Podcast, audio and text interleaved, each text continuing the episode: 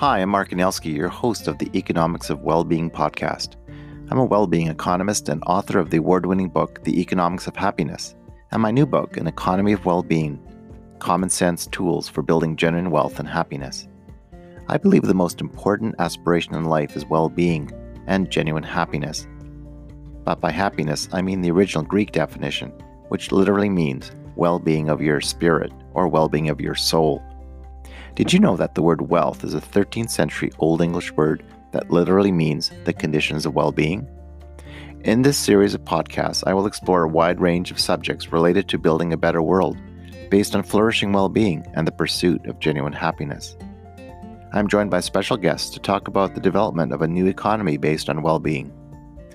What if improving well being for all became the ultimate purpose of business and the economy?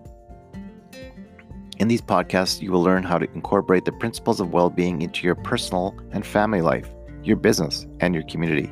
I hope you enjoy this podcast.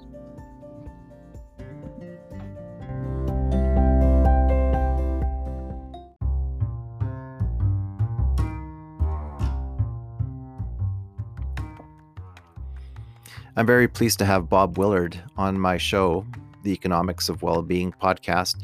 Bob is a good friend and has been a mentor to me for many years and helped me to write my first book, The Economics of Happiness. Bob himself is an author of six books The Sustainability Advantage, which he wrote in 2002, and his latest book called The Sustainability ROI Workbook from 2017. Bob is a leading expert on quantifying and selling the business value of corporate sustainability strategies and has given over 1,300 presentations to corporate, government, university, and NGO audiences.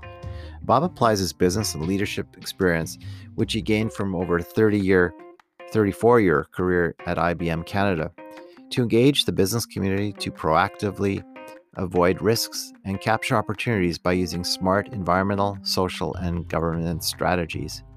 Bob serves on the board of the Future Fit Foundation and the B Corp Standards Advisory Council. Bob holds a PhD in sustainability from the University of Toronto, which he earned in 20, 2005. He is a resident of Ontario, lives with his wife, and is a proud parent of three adult children and the proud grandparent of three grandsons. His purpose is to ensure that the quality of life is at least as good as he has enjoyed himself. In this white paper called Seven Bold Strokes, which Bob has recently released, he writes that we are at a pivotal point in the course of human civilization. We need to acknowledge that the system that got us into this global quagmire is not fit for our future. Let's capitalize, he says, on this rare opportunity to truly transform global systems. In the 16 page paper, Too Long to Be a Blog and Too Short to Be a Book, he has argued that it's easy to criticize the status quo. There have been glaringly obvious national and global failures to mitigate our current crisis effectively, let alone prepare for them. But it's time to challenge ourselves to propose what we would do if we were in charge of the world, if we had a magic wand, and what are the actions that we would immediately take to transform our world to a more resilient, just, inclusive, and safe socioeconomic system. Bob and I discussed Seven Bold Strokes and other ideas, and the place Canada plays in the world today in a pandemic economic condition, in which I believe Canada could be the lead the country, Canada, meaning sacred or peaceful place. It is Canada's time to shine and to lead the world out of this gloom this crisis of fear and hopefully become a model of an economy of well being. Enjoy the show. Uh, welcome, Bob Willard. It's my next guest on an Economy Wellbeing podcast. And Bob and I have known each other for a long time. I think you inspired me and coached me how to write my first book, The Economics of Happiness and uh, we've been we've known each other for a very long time. You've inspired me. You've written many books on uh, sustainability in the business world. Sustainability Advantage, I think, was your first one. I recall, and uh, you've been in my my classroom when I was teaching, um, and so I believe you're still in in the uh, you're in the Toronto. No, you're just outside of Toronto. Is that right, Bob? Yes, in Whitby. Yeah, And I thought today we'd, um, as fellow Canadians, you, you've written a pretty provocative uh, little white paper uh, with seven sort of pretty, uh, you know, impressive recommendations. Maybe they're old ideas, or you've synthesized them in a way that hopefully compels decision makers to um, move maybe along the path that you're suggesting. And given our common interest in the the emerging well-being economy, and I think Canada's at the forefront of this, I thought we would talk about your thoughts and reflections, uh, both as a Canadian but also as a strategist and helping organizations move in the direction of sustainability. So, welcome to the show. Thank you. And I'm really looking forward to this conversation, Mark. So um, feel free to add your own thoughts as we go along here. Mm-hmm. Um, the Seven Bold Strokes was a little while in the making, I, I must admit. Um, the first seed was planted probably three or four years ago. Uh, I look at the World Economic Forum Global Risks Report every year, and mm-hmm. there's been this little item up in the upper right hand quadrant the high probability and high impact if it were to happen uh, within the next 10 years. This little thing called global governance failure. Mm. And I thought, hmm, what is that? It sort of implies that there is some body or some governance institution that's overseeing the globe, the world. Uh, and I, I, thought, geez, who who is that? and I, I, I kind of put it on my back burner and mulled it over. And then I started to think, a lot of the issues that we are faced with these days are global issues. Uh, climate change is not a local issue. It's not an Alberta issue. It's not an Ontario issue. It's not a Canada issue. It's a global issue. And now we're hit with with uh, global pandemic, uh, and we've got a global depression and global unemployment of unheard of levels. Um, and we're not well as a as a human civilization on this finite planet um, well set up to deal with global issues. Mm. So I thought, okay, so who is in charge? So I took a look and I, I kind of came up with uh, a combination of the G20 and um, the Bretton Woods institutions, the, the World Bank and International Monetary Fund, World Trade Organization, uh, and the UN. And I thought, okay, if, if all of these folks got together and c- collectively, either intentionally or otherwise, are governing the world, um, and I was in charge of them, if I had a magic wand, what would I do? Because the current pace of, of us addressing these things is nowhere close to what it needs to be. We need to get on with this. And I am so frustrated with, with how, um, how futile a lot of the ways in which we've been trying to engage the right people on the right things has been. Um, so I thought, okay, if I had a magic wand, just for therapeutic reasons, what, what would I do? And I thought, okay, I would do a few things instantaneously without blinking an eye. In fact, if I only had the one for a day, I would do some things. Um, so I started to, to, create a list. It was three at first, and then it expanded a little bit. But that's the background to it. So mm. basically, it uh, none of the things in it are new. The packaging of them, perhaps as a collection of seven, is a bit new, and the sense of urgency that I'm trying to bring to it is new. We we don't ha- have time for a group grope on these things. We we really need to get on with them and yeah, it would be nice to build a consensus over a period of five to 10 years and do it. Uh, but uh, the time now is for action. So these are things that I think are safe to do um, as well as helpful to do. So that that's the background. And um, so in a 40 floor elevator ride, can you give us the, the seven in a uh, quick yeah, synopsis? Sure. Yeah. So the first one is uh, clean up or act on what we measure. We need to measure what matters and the GDP predominance has, is getting in the way of us keeping track of things that are beyond the economic measures. And the GDP is a terrible measure in the first place, and you're the expert on that. So I, I won't go into that, but certainly we need to round that out with a few metrics around our natural capital, social capital, uh, the way in which we are keeping track of the value of those and not devaluing them in a way that's going to cause problems. Right. So we need something which uh, you call a global progress indicator. Other people call it happiness indicator. Lots of names for it, but basically it, it supplements uh, the GDP with economic and environmental metrics about the social well-being and environmental well-being on the planet. So we want to measure really what matters, as Bobby Kennedy said. Yeah. Yeah, that'd be nice. That'd be. That would be nice. That would be nice. So, yeah. global progress indicators number one. Global two, number two, a bold stroke is um, to repurpose corporations. Mm. There's been lots of talk about it. Let's get serious about it. The purpose of a corporation up until recently has been famously to uh, maximize the wealth of its shareholders. Mm-hmm. And I'm thinking it's time we had a multi stakeholder purpose, which is to maximize the well being of stakeholders. So that's number two. Number three is sustainable procurement, especially sustainable public procurement, where the government is looking for um, all of its suppliers to simply tell them the extent to which they are helping on these environmental and social agendas, specifically the SDGs.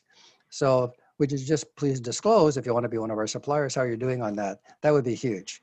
Um, number three, uh, implement a, uh, fair and or is that four? Are we on to four now? We got procurement. We're on to, four. Sorry. Thank, thank you very much. Yeah. You're keeping track better than I am. uh, number four, um, it gets into this global tax system. Um, mm. And we really need to clean up our act because we are getting abused by the ability of corporations and other institutions to hide money. Mm. Um, so the tax havens and the artificial structuring is getting in the way of us having the wherewithal to be able to do what needs to be done when we're hit with these these crises. So a fair and consistent global tax system is number four. Number five, pretty straightforward. Uh, get some gender equality. Start mm. with uh, the number of women in p- positions of leadership equaling the number of men. Number six is implement the Green New Deal. And there are different incarnations mm. of the Green New Deal. Um, I don't care which one they use, just do one. Uh, there's a good choice. Mm-hmm. Pick one and get on with it because the beauty of the Green New Deal is, is addresses these crises in a way that helps with some of the other issues. Mm-hmm. Uh, it, it's, it's brilliant. And number seven, and this is your specialty, uh, reform the, the banking and the security system, uh, which is getting in the way of us doing some of the other six.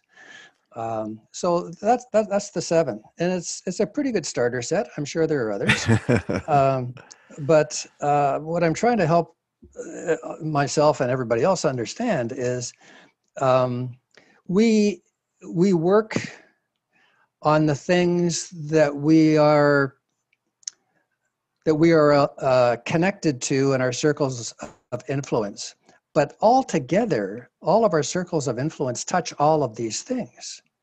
So if we have a common agenda and we're all trying to work on these things, some of us can work on some of them more than others. Um, I think we can do this. I think we can really do this. Mm-hmm. So do we need to reconfigure the Bretton Woods institutions? Yeah, I think we do. Do we need to need to remandate them, maybe, or create new new groups? Um, but I've been pushing this rope, trying to engage uh, businesses for smart business reasons to be more careful and respectful of the environment and society. So that's sustainability, the business case for doing that. And my shtick has been to do a cost benefit analysis of why this is a smart business thing to do. I've been doing that for 20 years. You've been so effective at making the business case for sustainability, which yeah, everyone's wanted you know, 20 years ago, and you've shown it over and over again. Um, on the other hand, uh, and there are companies that are getting more effective at doing that, but frankly, not enough. Not enough. So we reflect- need other catalysts. Right. We need so other catalysts. I'm just curious. I mean, one one can look back on your life and go, you know, we, we didn't we didn't progress enough but in, in some ways we've made a lot of progress. We we do have increasing interest in the gpi uh, or at least but there but the question is and you've been so you've been so effective at affecting so many lives in the corporate world and thinking about sustainability I, I guess the question is why is it that serious action at world economic forum serious commitments uh, have not stuck have not caught fire. Uh, and now here we are in a global, you know, still a global pandemic economy. Um, what what what do you think it will take for people to um, to embrace, I guess, that the opportunity is actually not that scary. Um, the alternative, I in my my view, of course, is not not scary. It's completely doable. You've shown that so many times. I've tried to show that, but yet there's this barrier to genuine action. I guess genuine. You know, if governments have failed, then here's the opportunity for bold, courageous, um, not even revolutionary movements. I I uh, would boil it down to not the right people asking.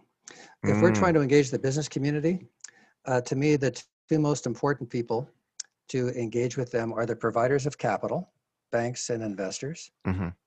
and customers the investment and banking community through the task force on climate related financial disclosures is getting the attention of, of businesses at least on that issue mm-hmm. and they're mm-hmm. saying by the way before we loan you our lend you our money or invest in you we just like to, you to disclose to us um, how are you doing on getting ready for climate change is this going to wipe you out are you a risky investment or is this something that you've already thought of and you're doing the appropriate things so the investment community is getting, getting a little bit more uh, vocal. But the other voice that we need in the chorus are big customers, not customers like you and me. I mean, mm. big customers, big yeah. corporations and governments.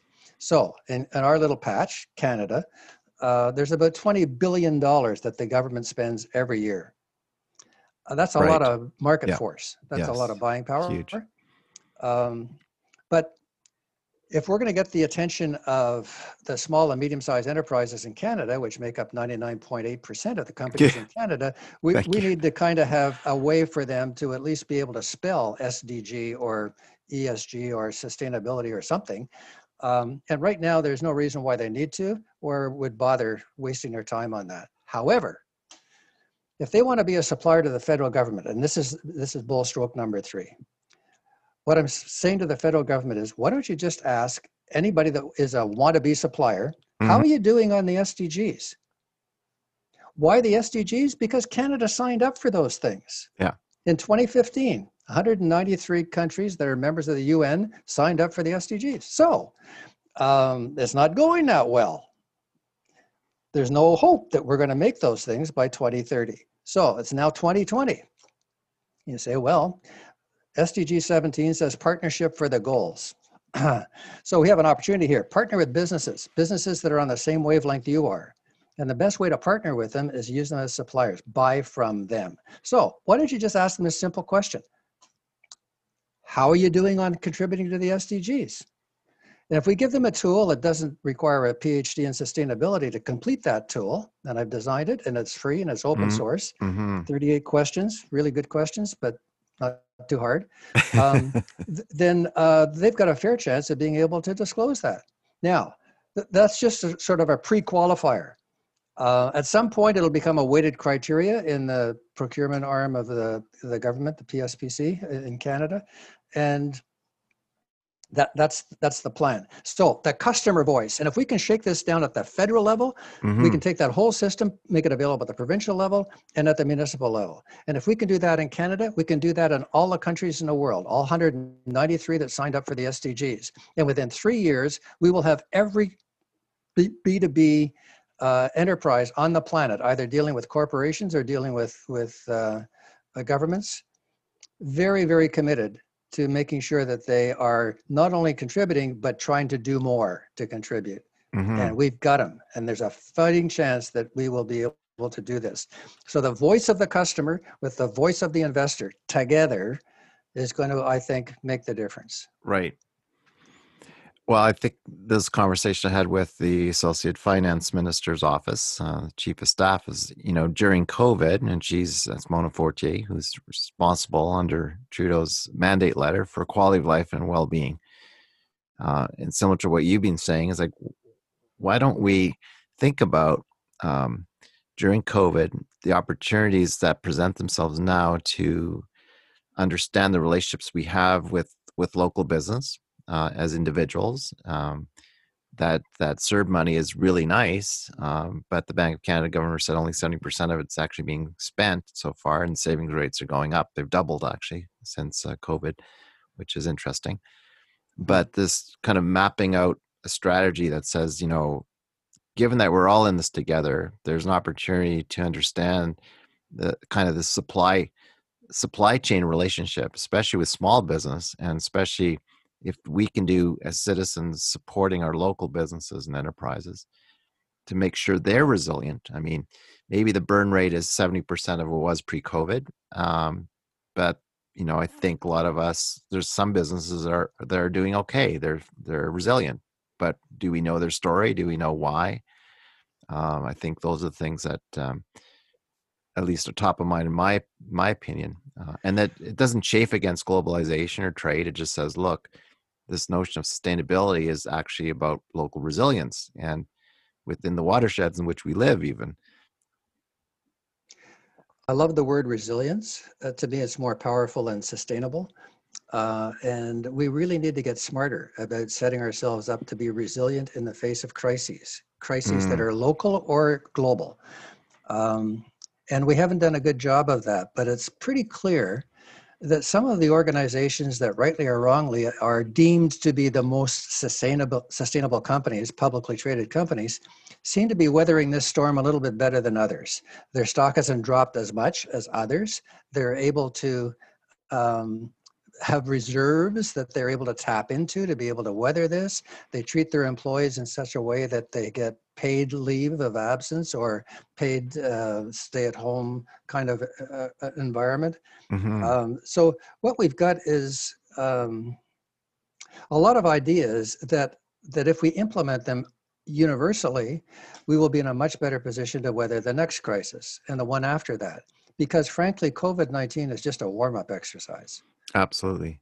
Uh, we need to get ready for something which is going to be one heck of a lot harder to, to deal with, and that's climate change and all of the the um, the associated crises that are going to come with that biodiversity loss, water, food, the whole bit.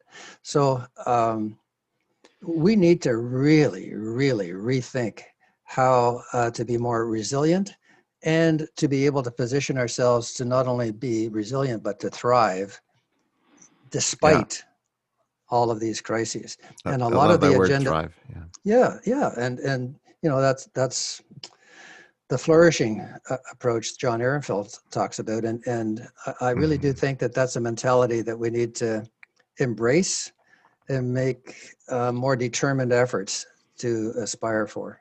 Mm-hmm. So, if uh, our new finance minister were to call you uh, on Monday, um, what would you, uh, other than promoting the or the seven common sense uh, aspirations, what would you what would you be telling her office? Implement the Green New Deal. Pick any any any one of them, and fix the GDP. So we're looking at a GPI. Those are the two things uh, I would really really encourage her to do, and she has the power to do them. Yeah. In fact, she has the unique power to do them. Um, it, it's pretty clear that um, there's a window of opportunity here to get away with some things that we could not normally get away with. It's, you know, in the paper I used the quote from Churchill about not letting a good crisis go to waste.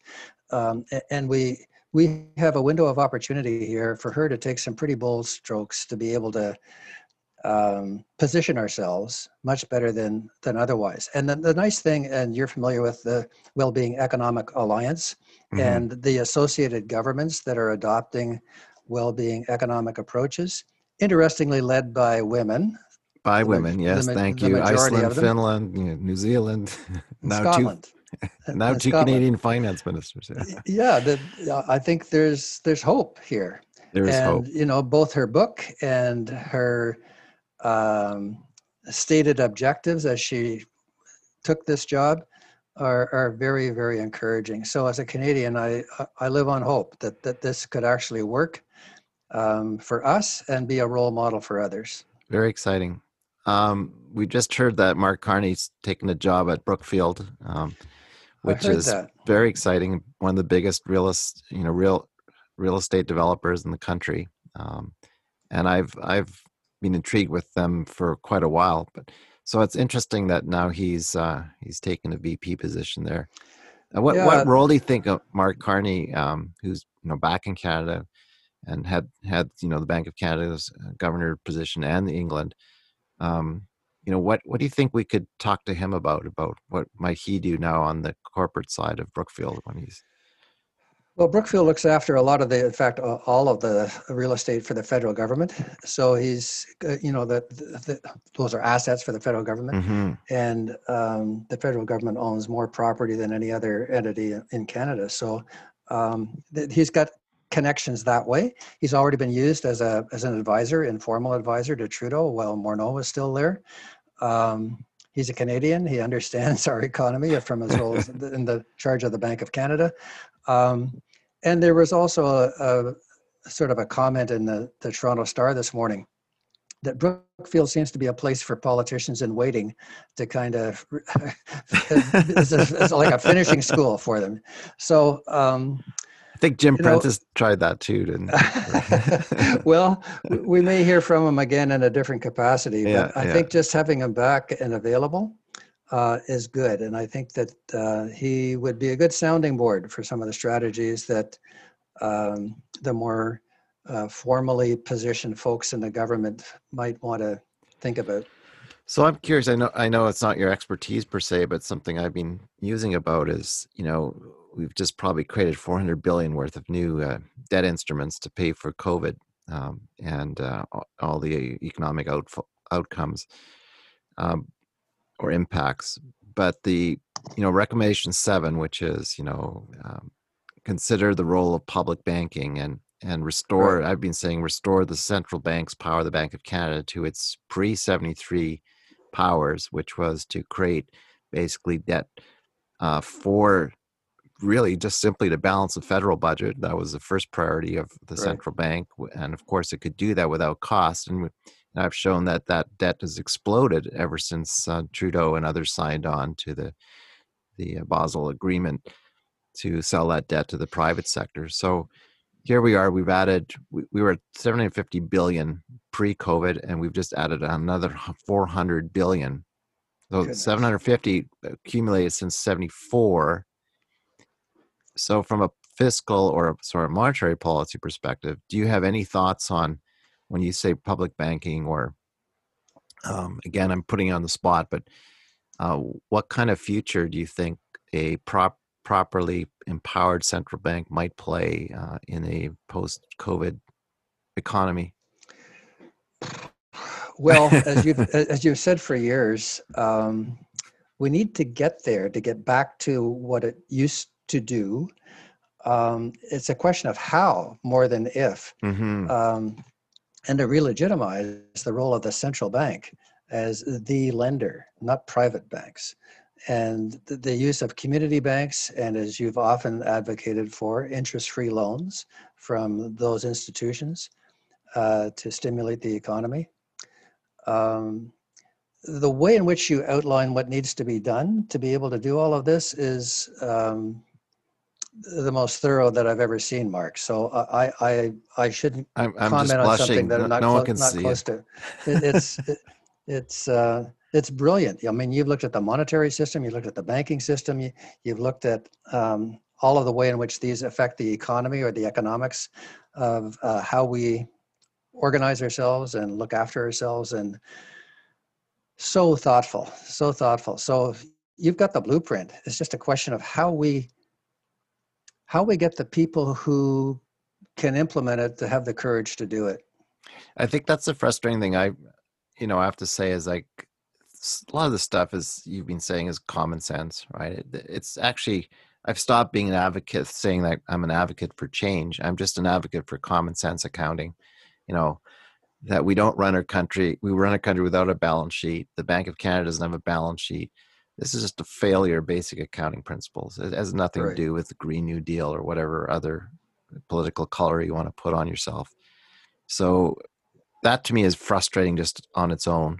Yeah. Um, can you tell me a little bit uh, the shifting to the, you know, so let, let's I'll call it going beyond even the B Corp. So we've got you know great, you know, you're a B Corp, and that's a fantastic new uh, movement that's occurred in our lifetime but in the in the context of do you envision um, kind of an investment climate where we might actually intentionally, you know, we got BlackRock and others saying, okay, we're we're now going to divest from things that we you know equities that we don't think are contributing to a future of well-being. So do you can you envision a, a time when our investment portfolios or canadian pension plan are actually going to fully embrace uh, you know investing in the b corp or whatever the next generation of b corp will be and what would that look like well, I live on hope that that, that, that that'll happen. I'd like to see BDC give um,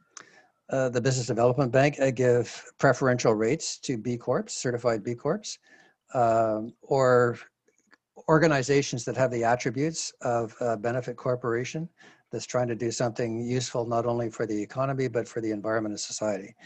Um, social enterprises is another incarnation of the same notion. Mm-hmm. Uh, they're getting some traction, uh, trying to uh, carve out a niche within that thinking, which is very oriented towards the social side. And I give them full credit for that. But sometimes it's almost as if it's something different from B Corps. And I'm not sure that if you look closely at what they're talking about, it is as different as they say it is.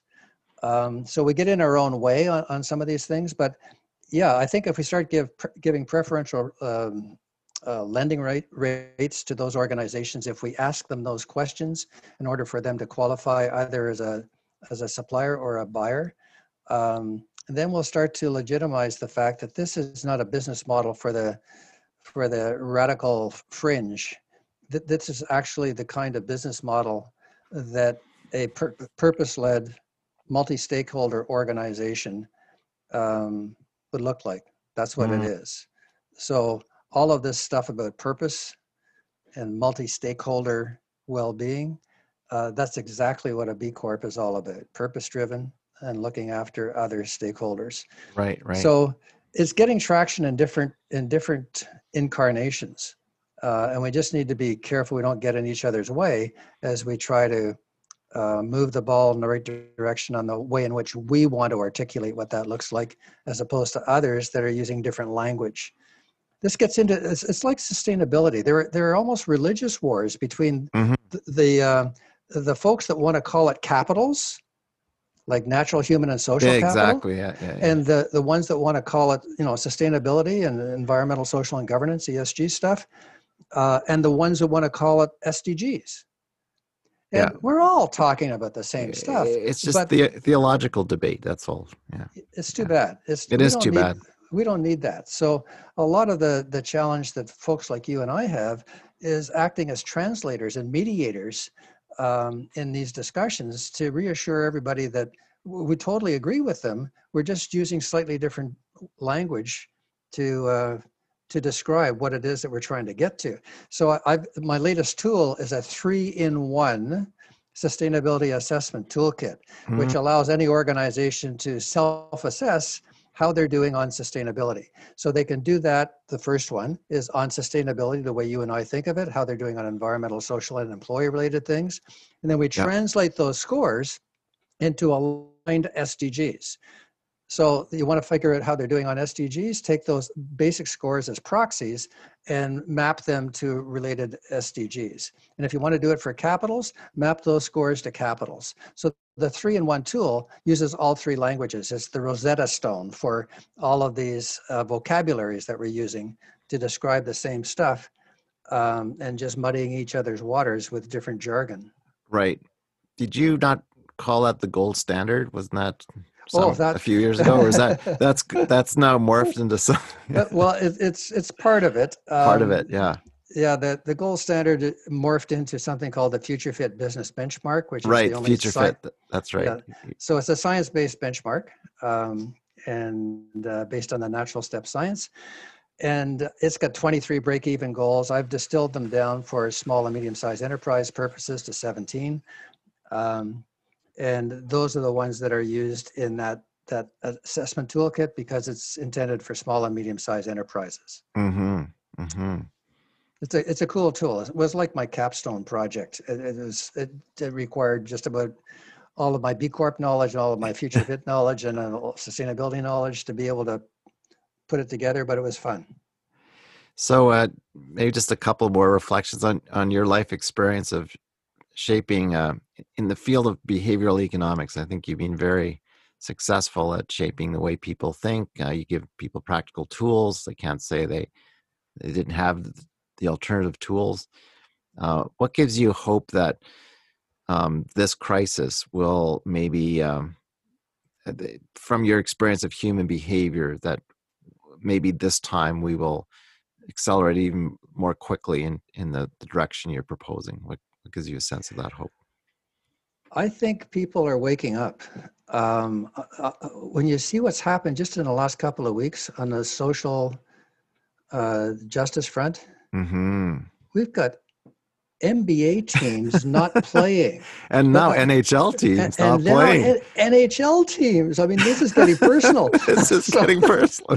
so come when, on. When we get that level of public personas that are going public on issues that have been way, way, way on the back burner for way too long, and when we have people all over the world erupting into demonstrations against long overdue repair of, of social injustices. Um, I think people are are at the point where they don't trust the people in charge and they are taking steps to make damn sure that their interests are not being trodden on by the people in power and the people with the money. Mm-hmm. And the, the chasm between the haves and the have nots is so obscene these yeah, days. Yeah, yeah, of course. That uh, you know, it puts the richest person on the planet, his his or her face on the front of Fortune magazine is, is celebrating uh, evil. I mean, it's, it's, abs- just, it's there's no other word, right? Evil, it's, yeah. it's, it's, you know, how can we possibly, possibly say that that is a good thing to be that greedy? So um, I, I, really do think that people are, are, as you say, common sense says, "What the heck? What what's going on. on. here?" Yeah, yeah. we, have got these billions and billions of dollars worth of, of of debt, and we've got trillionaires that are, you know, doing nothing. Yeah, so doing nothing is right. Yeah. It's time we figured out how to level the playing field a little bit more and um, get on with it. So it's exciting. Um, it is um, exciting. Thank you. It's, it's going to be a rough ride, but it's going to be fun and it's uh, it's always refreshing to be talking to friends across the border or Europe and feeling like how are things in Canada? They seem pretty calm to me when I look outside. And uh, you know, we're we're the peace, we're the land, of, we're Canada, we're the peaceful place supposedly. So right. we have a we have an I think an amazing role to play internationally. Um, and so I'm excited about being Canadian, and and I'm thrilled that you know we've got people like you and others who are i think leading um, i would say a path of wisdom so thank you thank, thank you. you. and i'm i'm thrilled to be canadian and i'm thankful to be yeah, canadian we are so, lucky to be where we are at this time oh, oh it's man i can't i can't think of any other place i'd rather be this is this is pretty darn good and we shouldn't squander this privilege yeah it's a privilege uh, it's a window of deep, wonderful reflection where we spent the summer outdoors. I think a lot of us, and so uh, yeah. What a so privilege. thank you, Mark. Well, thank is, you so much. It's, it's been a treat. Thank you for the opportunity. Thank you.